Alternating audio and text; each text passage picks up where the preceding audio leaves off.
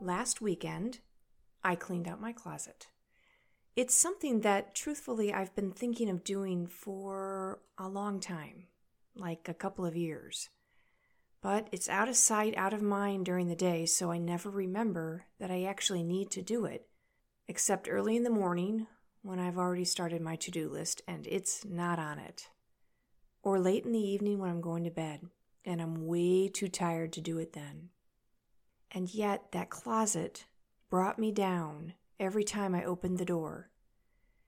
It brought me down so much that I actually wanted to do it, which is step one, but didn't make it a priority until this past weekend.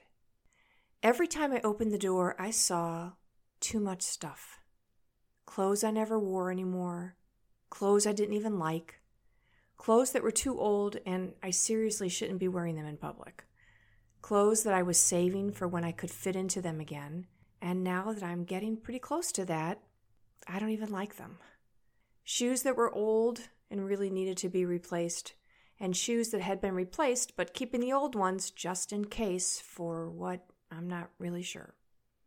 A cello that needs a different place to live, a Santa suit that should be hung more efficiently, and my daughter's wedding dress, which was destroyed the night of her wedding because she was having too much fun dancing on the outside deck.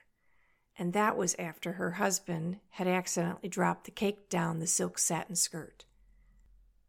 But here it is in my closet because I made it and I love it and it reminds me of what a beautiful woman my first baby is growing into.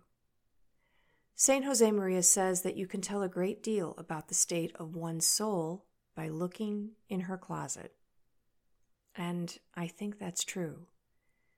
Like my closet, there's a lot of clutter in my soul clutter of worry about the past and the future, clutter because I allow it in there and don't stay on top of cleaning it out, and the all too often opening and closing of my closet door out of routine.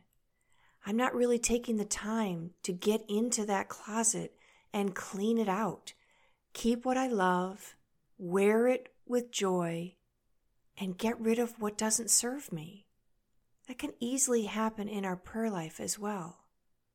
Not taking the time to dive deep into conversation with God and look at the gifts that we've been given, while also attending to the habits and thoughts that don't serve us and rooting them out.